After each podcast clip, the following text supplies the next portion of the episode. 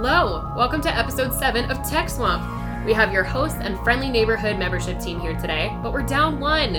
As you know, if you listened to the last episode of Tech Swamp, Nick Miller has left ACT, more importantly, Tech Swamp, and has moved on. Your hosts for the time being are myself, Alex, and Caitlin. What's up, Caitlin? You know, just membership chilling. Membership chilling. Also mourning the loss of Nick Miller. Nick Miller, our third compadre. Nick, Tres if amigos. if you're finally listening to the podcast, hey. Hey! um, today we're talking all things health, but more specifically, our Connected Health Initiative. We've got ACT Senior Global Policy Counsel Brian Scarpelli and our Senior Director for Public Policy Graham Dufault to talk us through some regulatory and connected health updates. But first, we're going to quickly talk tech history and run through some DC headlines. The day, July 20th, 1969. The Eagle has landed.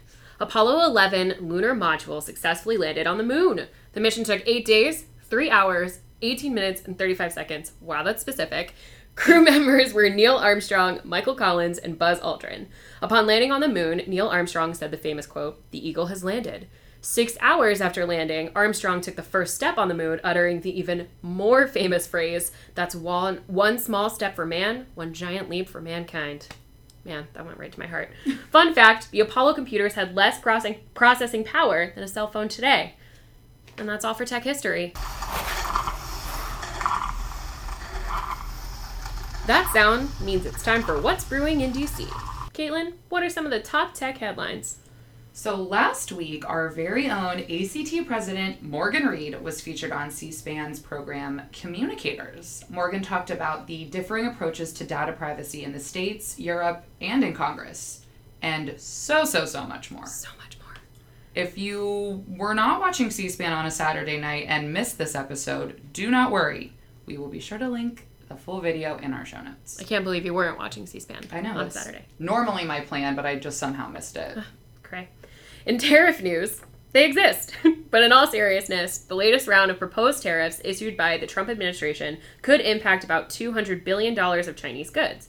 While mobile phones and laptops aren't likely to face a price hike, those wearable devices we all know and love get a lot more expensive, about 10% more. That's right, and this all comes down to a subheading of data transmission machines in the US tariff codes. The particular subheading that includes wearables and other tech devices has been included with about 6,000 codes in the president's most recent round of proposed tariffs.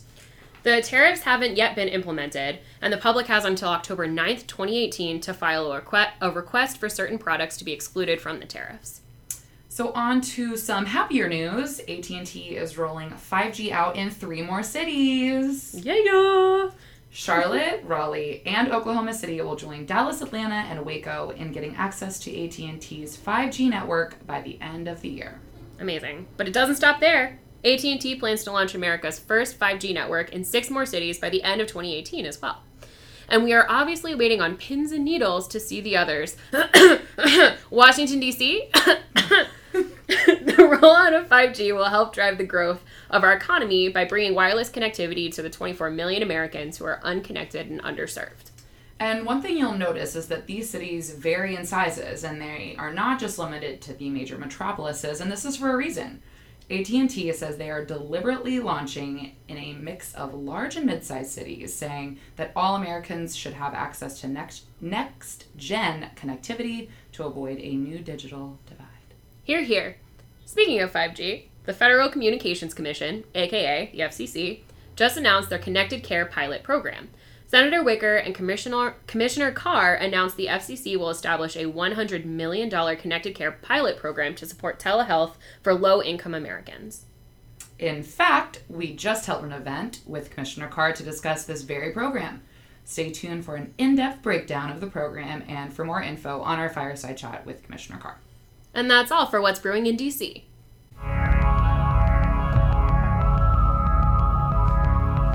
Today we're talking all things health and our Connected Health Initiative. Before we get into the nitty gritty, allow me to introduce Brian and Graham. Hey guys!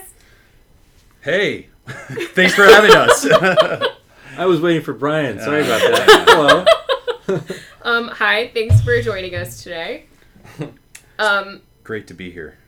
It seems Thanks. like it is. Yeah, you guys seem really excited. I'm Um, beaming. You can hear the smile. They say. We're excited. We're excited to talk about um, health and connected health and our connected health initiative. Um, so before I start grilling you guys, I'm gonna kind of give a quick overview of CHI, but chime in if you feel like I've missed anything major. Um, but the gist is that our connected health initiative is really sort of a project of the App Association where we have pulled together um, sort of really interesting and important stakeholders from across the healthcare industry to kind of come together to come up with consensus views on key issues that are affecting the uptake of connected health generally throughout the healthcare system. So we have members who range from technology makers to physicians to patients to health systems to um, university medical centers to payers uh, and few and far between. And we really focus our work on kind of what we have considered key buckets. So that's privacy and security, um, reimbursement, and then effectiveness and quality assurance, which is basically just whether or not it works um, and finding the evidence that proves that it does work uh, and it saves money. Um, and so we um, started this a few years ago. We've had some really great successes, which is really what we want to talk about and, and then talk about what we're looking forward to. So, with that, I think one of the things I'd like to start with is Brian, um, give us kind of the overview of what has happened uh, in the last year, basically, in connected health um, and the work that we've done.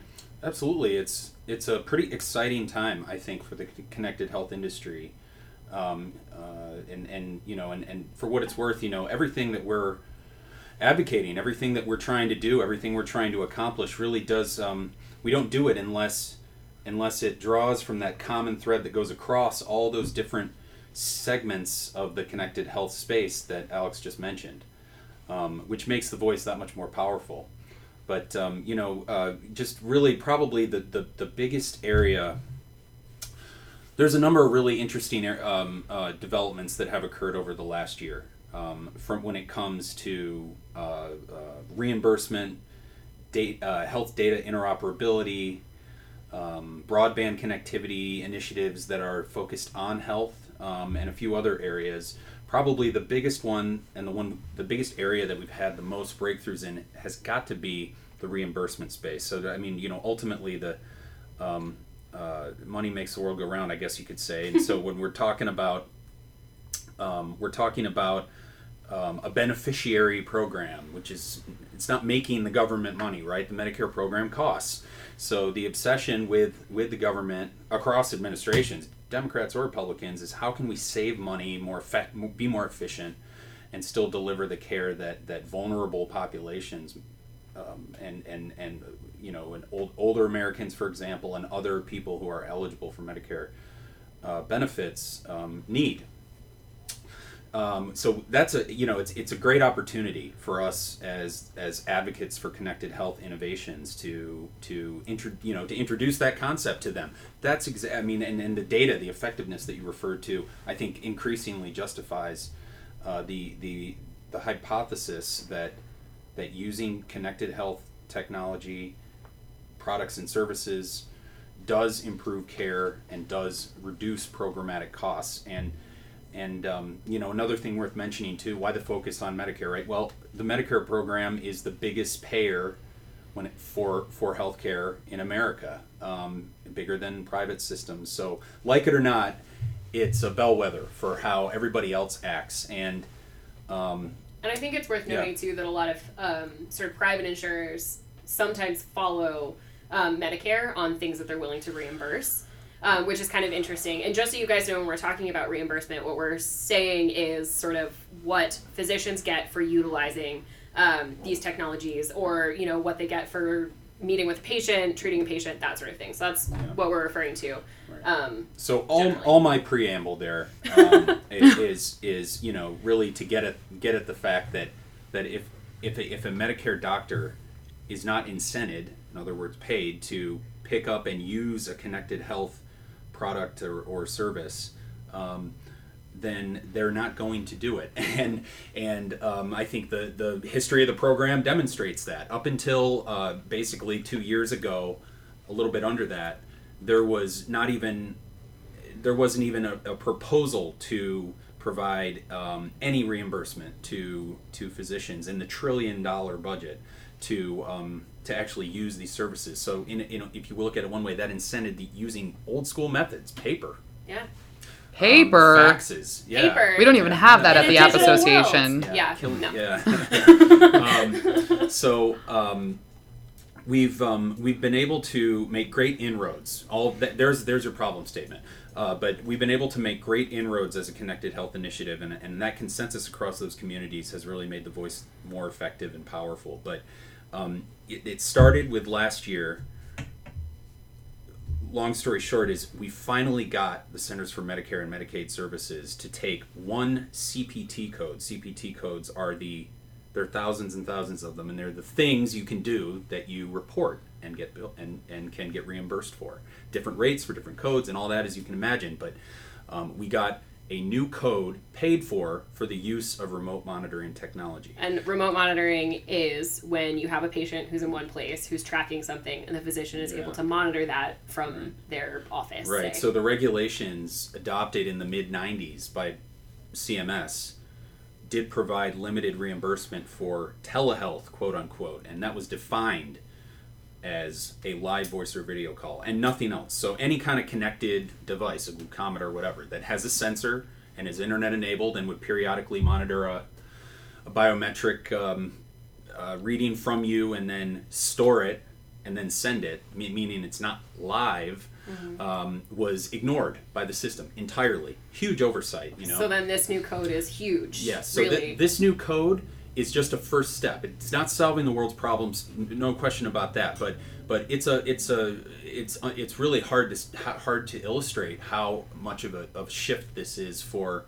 for the Medicaid Medicare system that is that which um, which is is like world famous for it being Yeah. stagnant and bureaucratic and Yeah. filled with red tape. All right. So number one, we got that new code reimbursement. Right. And building on that success, we've worked with our friends at the American Medical Association and lots of other doc specialty associations to develop three new codes, which in our in the latest rule proposal from CMS um, are proposed for activation. Two of which are, are at this moment um, proposed for payment. So we're widening the re- the base of reimbursement for the different different things somebody can do, a, a Medicare doctor can do for using uh, these, these innovative technologies to deliver care.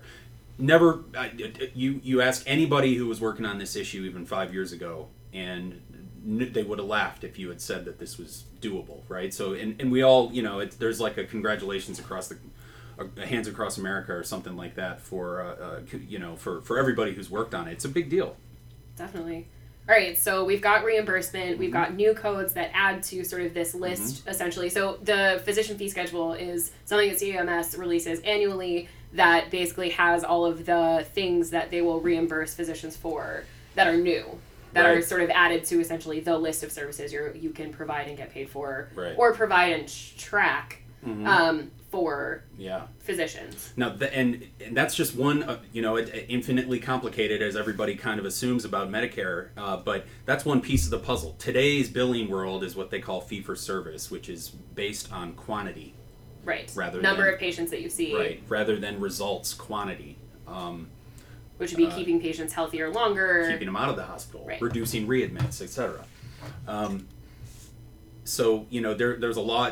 I'll make a very long story short. A law was passed in 2015, which which ordered CMS to shift the entire Medicare system from one that is um, uh, quality uh, quantity based rather to uh, one that's value based. So they there's been a series of rulemakings at, at, at CMS that we've been deeply engaged on to develop what is being what they decided to name the quality payment program. It's going to be the new system, the new system that that does reward reducing readmits and other and other um, uh, results oriented metrics. So um, it, within that uh, quality payment program, we've also been able to make major inroads and provide key incentives to doctors for collecting patient generated health data from sources outside of the doctor's office where they're using a stethoscope on the patient during an appointment, right? Again, the connected run with the connected glucometer hypothetical in your mind. And um, and for using that data to to provide treatment. which is super cool. And Congress cares about this too, right? It's something that they have sort of Yeah, they are absolutely. Uh, that's exactly how I would describe their role now. Is really about oversight. Um, Brian mentioned the law that was passed in 2015. That's the Medicare and CHIP Re- Reauthorization Act, and that is the law that required CMS, the Center for Medicare and Medicaid Services at HHS, to move from a from a fee based to a value based care system.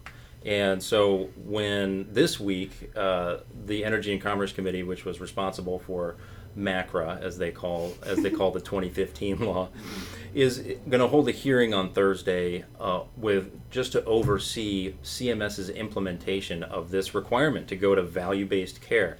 And so it's going to be interesting to see what the witnesses say and how the uh, committee makes sure that the statutory requirement for CMS to use to implement telehealth and remote monitoring is being carried out. That really sort of highlights how recent these develops are, like how developments are. Um, Oh, like it's it's so true. just Even though it's been years. yeah, it's been a couple of years, and, and, and we have a bill that we that we have been advocating for called the Connect for Health Act that uh, would implement sweeping changes. And you go to any member of Congress or, or their staff, and they'll say, "Hey, MACRA was just passed a couple of years ago.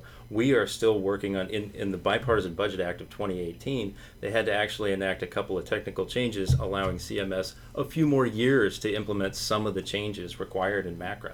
And so um, it's all about oversight for them, and they're they're just trying to keep their thumb on CMS to make sure that they are uh, doing what Congress wants them to do. Right.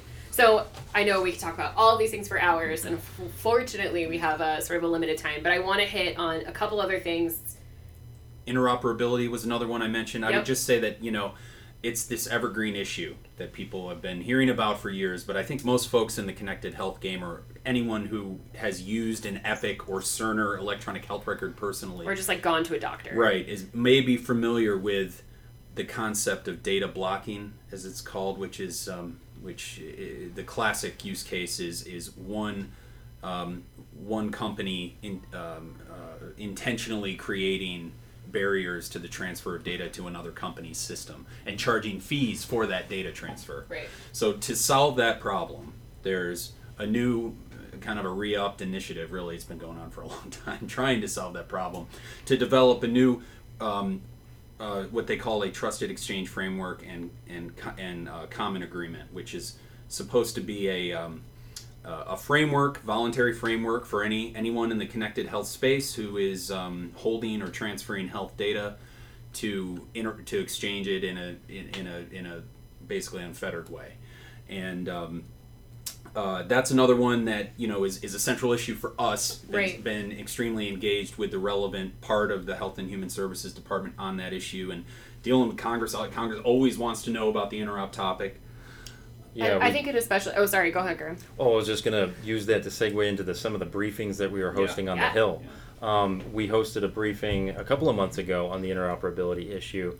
Uh, we will a couple of weeks ago. We also hosted a briefing on 5G and connected I care. was going to bring this up. We talk about connectivity a lot on Tech Swamp.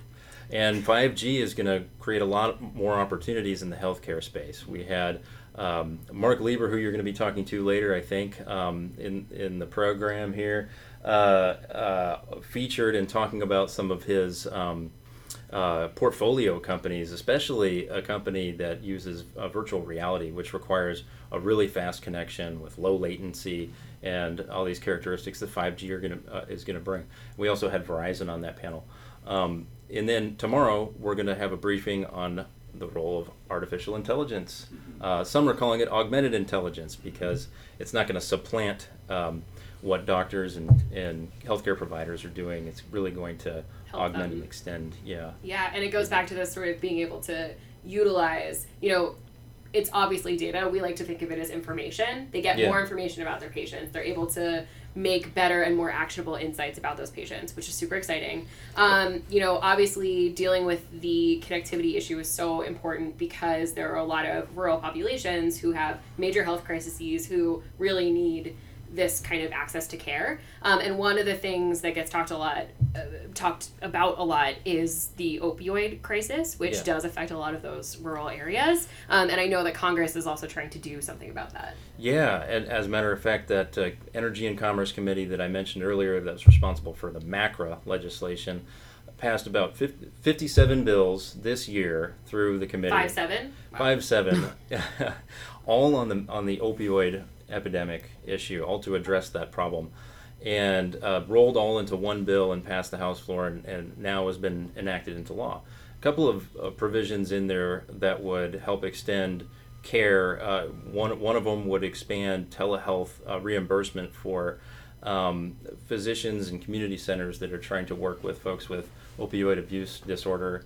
Um, another would allow prescriptions via telehealth for community centers uh, for folks who have opioid abuse problem uh, abuse problems. So, um, yeah, in, tangentially, uh, the the opioid uh, epidemic and the bills that were passed to address it do uh, make some strides in, in the telehealth space and and address it in a really targeted way. I think that's what we're seeing on the House side more so than the Senate side, uh, is that they're trying to target small changes and incremental um, expansions of telehealth services and remote patient monitoring. Right. Um, and and we'll take what we can get, and we'll continue to to do these briefings and Right. and uh, orient staff to the problem and continue to, to show them that, that we're pushing for. So all this to say, this isn't going away. It's going to be something that we keep talking about for a long time, and so. that has sort of implications for the future. So I guess my last question um, for you both, um, like top of your head, what are you most looking forward to, like that's coming up? Like what do you think is going to be really exciting coming up? Um, I'm the first thing that popped into my head is not exactly exciting, but it's But how GDPR necessary. is gonna is gonna impact healthcare. I think it's uh, it's scary more than exciting, but um, uh, uh, it it has me thinking, and partially it's because we uh, Brian and I just hosted a webinar yesterday on GDPR, and it it makes me think uh, about how companies are going to use artificial intelligence and still comply with really strict privacy laws that require you to say exactly what you're going to do with data um, in every in every possible way. Interesting. That may be a future tech swamp topic. Who knows? What? Who knows? There All you right, go. Brian. um, for me, it is the it is the payment changes that have been made. So I'm I'm uh, I'm I'm uh, on the flip side of the coin, more positive. Um, but you know, uh, uh, it- when it comes to looking forward to that, at least, because you know, again, it, it is amazing to me just to even to, to think about relatively recently. Um, really, we we we. we felt like we were kind of going for a hail mary and trying to just get reasonable limited reimbursement for doctors to use any sort of technology in the medicare program and we've actually accomplished that. So now how can we grow that and make make sure that the system accurately categorizes it and, and prevents fraud and all the other things that people need to worry about? Yeah we're taking the next step. And so this currently we're in the middle of a rulemaking with uh, a rulemaking process with CMS where we're we're going through basically that's the question we're trying to answer and working with the agency is what's next right? How can we how you know they're they're on board finally with the idea that it does improve care and it does reduce costs.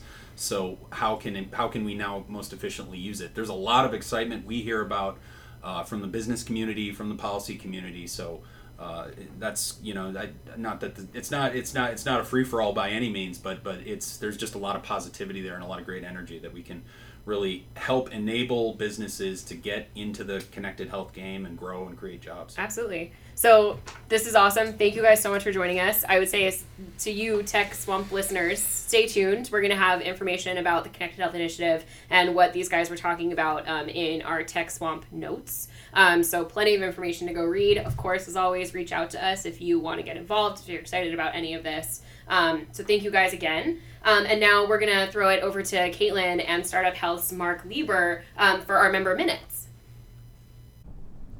Okay, I am here with Mark Lieber. Um, Mark took the train. Took the train. I did. Took the train down from New York for our Connected Health Initiative um, event with Commissioner Carr to talk about the FCC's um, Connected Care program. Um, Mark, you're here from Startup Health. Can you talk about Startup Health, what y'all do, and just give me give me a rundown? Sure, absolutely. So I'm with Startup Health. I've been with the group for about four years, and essentially what we're doing is uh, investing in a global army of coachable entrepreneurs who are all committed to achieving health moonshots. So right now, uh, how, what that means I guess tangibly speaking, is we partner with 250, give or take, startups all in digital health space from a wide range of geographies, wide range of stages, all the way from concept stage to the Series C stage, who are all looking to make a huge impact on healthcare in the U.S. and globally. In addition to that, we also track innovation in the space on a pretty wide scale. A couple hundred startups apply to join Startup Health every month and so we have tabs on those folks, and we also track venture capital funding in the industry. So um, we've tracked up till mid-year so far this year about 6.1 billion dollars in funding, over 400-ish deals in digital health. So have a pr- pretty close pulse on the ecosystem uh, of the digital health ecosystem that is, and work every day to help our startups grow and uh, really reach market and reach clinical impact. Well, it sounds like you guys are doing some pretty good work. Um, you know, your average good people things. Um, so you came down for the Connected Health event with Commissioner Carr. Um, can you talk a little bit about what he said and what that means for Startup Health and the companies that you guys are investing your, you know, time and money in? Yeah, sure. So, of course, any uh, government interest uh, in the healthcare space is exciting to me personally. But one of the reasons that came down today is because of the real knockdown effect potential that this new initiative can have uh, on, on entrepreneurs we work with and on healthcare in general. Uh, as I understand it, there'll be about $100 million invested into really building out the connected healthcare infrastructure, uh, especially in rural and underserved areas. And these are areas where, of course, are very, very high need people, clinically, very high high cost patients uh, and rural geographies where healthcare systems can be hundreds of miles away, hours away. And so health is really tough in these areas and, and innovation really lags behind. So where this uh, initiative really comes into play, for me at least, is in the potential. Uh, you could think of it as a government investment into connected healthcare nationwide over the next few years to really allow a couple things to happen. Um, number one, of course, funding into the space, new infrastructure, broadband access really allows access of patients to critical care, uh, whether it's chronic care management or acute episodes of care. Uh, it also opens up the possibility for new technologies that haven't even even seen these populations before to be used, further increasing the ability for care.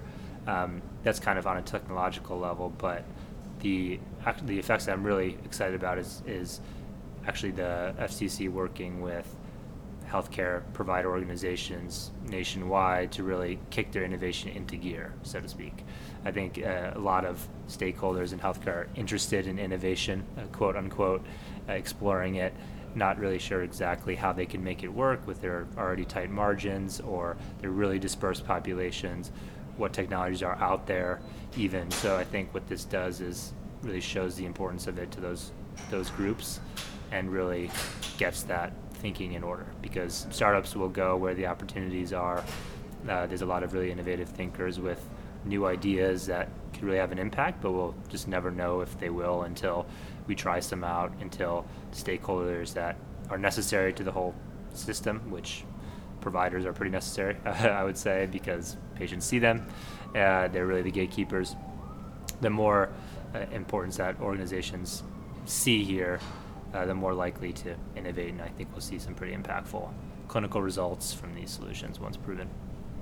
Absolutely. So you were not just an observer of today's event, you also were on the stakeholder panel um, with several other uh, people. And just talk to me a little bit about the dynamic that you had on this panel with your colleagues and, and some of the things that they're doing that is exciting for startup health and for the health industry in general. Yeah, definitely. So I, I where I sit, I talk with entrepreneurs every day. I talk with stakeholders in healthcare uh, fairly often, not, not quite as often. So I think I bring a little bit of the startup perspective, the innovator perspective to things. And I really learned a lot from my panelists today with uh, them coming from a wide range of backgrounds. Uh, David with uh, UVA had a lot of interesting pieces to say about how we define rural health uh, we need to come to a common definition of what that is because that ties to reimbursement and so forth. Uh, seems uh, I hadn't met David before, but it seems like their group's really active in in testing telemedicine solutions, uh, which uh, we also should probably have a definition for what telehealth, telemedicine is across the board, along with rural. But uh, that being an aside, I think what um, what David offered about what his group is really working on, how they connect uh, to rural or, rural populations, really interesting. Just because he's there doing it, uh, interacting on that level, and looking for, uh, I guess, upstream thinking from entrepreneurs to see how that could fit into their plans. Um, also learned a lot from from the other panelists who have a ton of experience in in actually building telehealth solutions from the ground up. Um, one of them at Microsoft, the other at GlobalMed, uh, Joel at GlobalMed. But I think uh, us four was a pretty diverse set of viewpoints from a wide variety of stakeholders, which I think is really important for people to kind of see where everyone's mind's at and having a representative from all of those. Absolutely. Well, thank you so much for sitting down with me. Um, I'm going to make sure that you get in an Uber and catch your train on time. Um, thank you so much. Thanks a lot. Thanks for having me.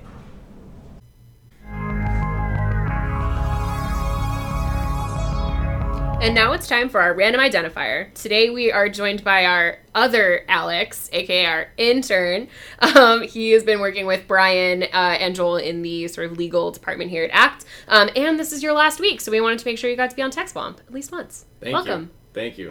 Uh, I've I always mean, welcome of- and also goodbye. Yeah. Yeah, welcome and goodbye. I've always dreamed of being on a podcast, so There you go. And ACT, we gave you that opportunity. Act you never makes knew. People's dreams come true. Yeah, that's what we do here. the opportunities are endless. It was like sitting at my desk and I just realized that it was Shark Week and I got really excited. And then Caitlin brought up it's random identifier, so I'm like, oh my goodness. Have to talk about What's it. more Right. random than Right. sharks? okay, so give us a fun fact and then tell us what your favorite part of Shark Week is. Um, fun fact about sharks is that you're actually uh, more likely to be bitten by a New Yorker than an actual shark. Amazing. Yeah. So It's a great fact. Yeah. I, I believe. I don't have a hard time believing that. Like that I don't either. seems believable. I, I, Yeah. I don't really know how they got the statistic though. Like Yeah. I didn't do further research into it because Yeah. I don't know like what stats they have on like New Yorkers biting Right. people. Right. Maybe like the amount of people that go to hospitals for Bites. human bites. Yeah, that's got to be Versus it. statistically Hospital visits. Yeah, New York the than number anywhere of else. shark bites. You probably don't get bitten by sharks very often in New York. No, Also. I would say these facts. They, they have. They must. It must be different. Like Yeah. it's not New York sharks. It's just New Yorkers versus sharks. Right, Yeah. right. Like not pool sharks. No. Say. No, not pool sharks, which I one day hope to be. All right, and your Pool favorite, sharks. your favorite part of Shark Week. Um, I actually love the videos of the great white sharks. Yeah. Because they're like my favorite sharks, and it's not because they're everyone's favorite shark because they're huge. It's actually because last year Huh? scientists found out that uh, great white sharks are, um, like, very like kinship, like. Oh, they're So- boys. Yeah, yeah. So they'll find they'll find brothers hanging out with each other and sisters hanging out with each other and like defending each other too. That's cool. they're, like So- Family social oriented. and loyal. Mhm. Yeah. And it was like a huge find because they've never like discovered that with sharks or like any other like sea. That's pretty awesome. So you said your favorite shark is a great white. Do you have a least favorite shark? Um, Probably those losers who stay on the bottom. The bottom. bottom feeders. Yeah, lone sharks. Loan sharks. because they're 'Cause loners. they're lonely. Yeah, exactly. So you really like friendship. Value Yes, friendship. yes. That's good. We've learned a lot about you from your item identifier. I like Yeah, that. I like that. Such a short short span of time. I like it. I like it. I feel good about this. um, Caitlin, what are you leaving us with? So uh, I recently, I live in a home with other women. We share a house. They are my roommates and we are friends. And I recently moved from a very small room that I called my coffin down into a larger, more lovely, spacious room. I'm very excited about it. This is a common occurrence in DC too. Yes, this is like very normal. Nothing is Yeah. weird about this. Um, not a cult.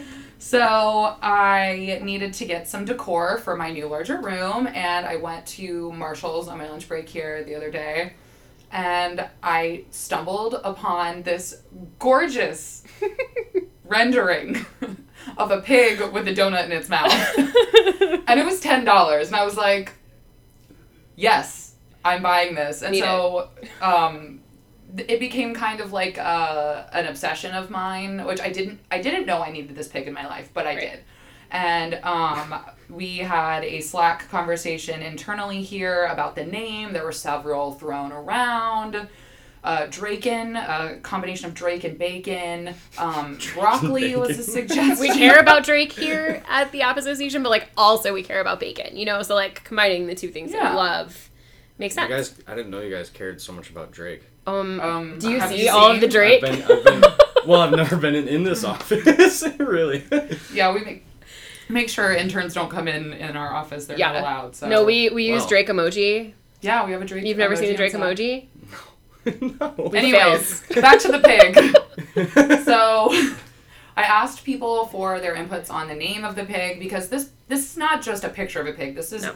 an addition to the membership office. Yes. So it needs a name. Part of the team. part of the team. Um, and so just I I decided the name for this pig. Um, it was a combination of several submissions um, from people at ACT. Uh, the name of the pig is Mr. Kevin Drake and Bacon the First. Yep. Full Um, name. Full name. And Wow. don't even think about calling him Kevin or Drake No. or Bacon. It's Mr. Kevin Drake and Bacon the First. Yeah. Um, so that's that's my random identifier for this week. Um, I love it very much. Uh, and I am glad to have Mr. Kevin Drake and Bacon the first in my life. And as a part of the membership team, it's important to me.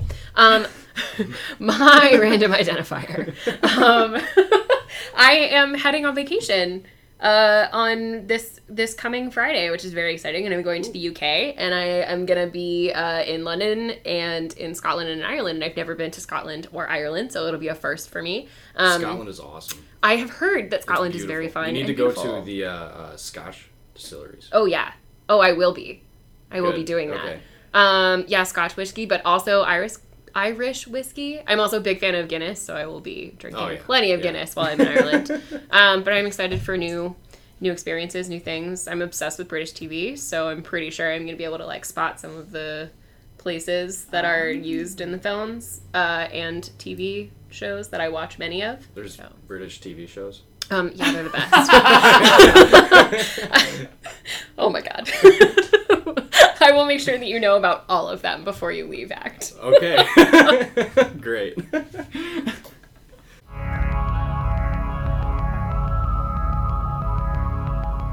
Okay, guys, that's it for Tech Swamp. If you heard anything on here that piqued your interest, head over to our website and make your way to the podcast section. We'll have notes on today's episode that include links to all the good stuff. And of course, we want to give a shout out to Brad Goodall, What, who, com- who composed our podcast Awesome Music. Thank you, Brad.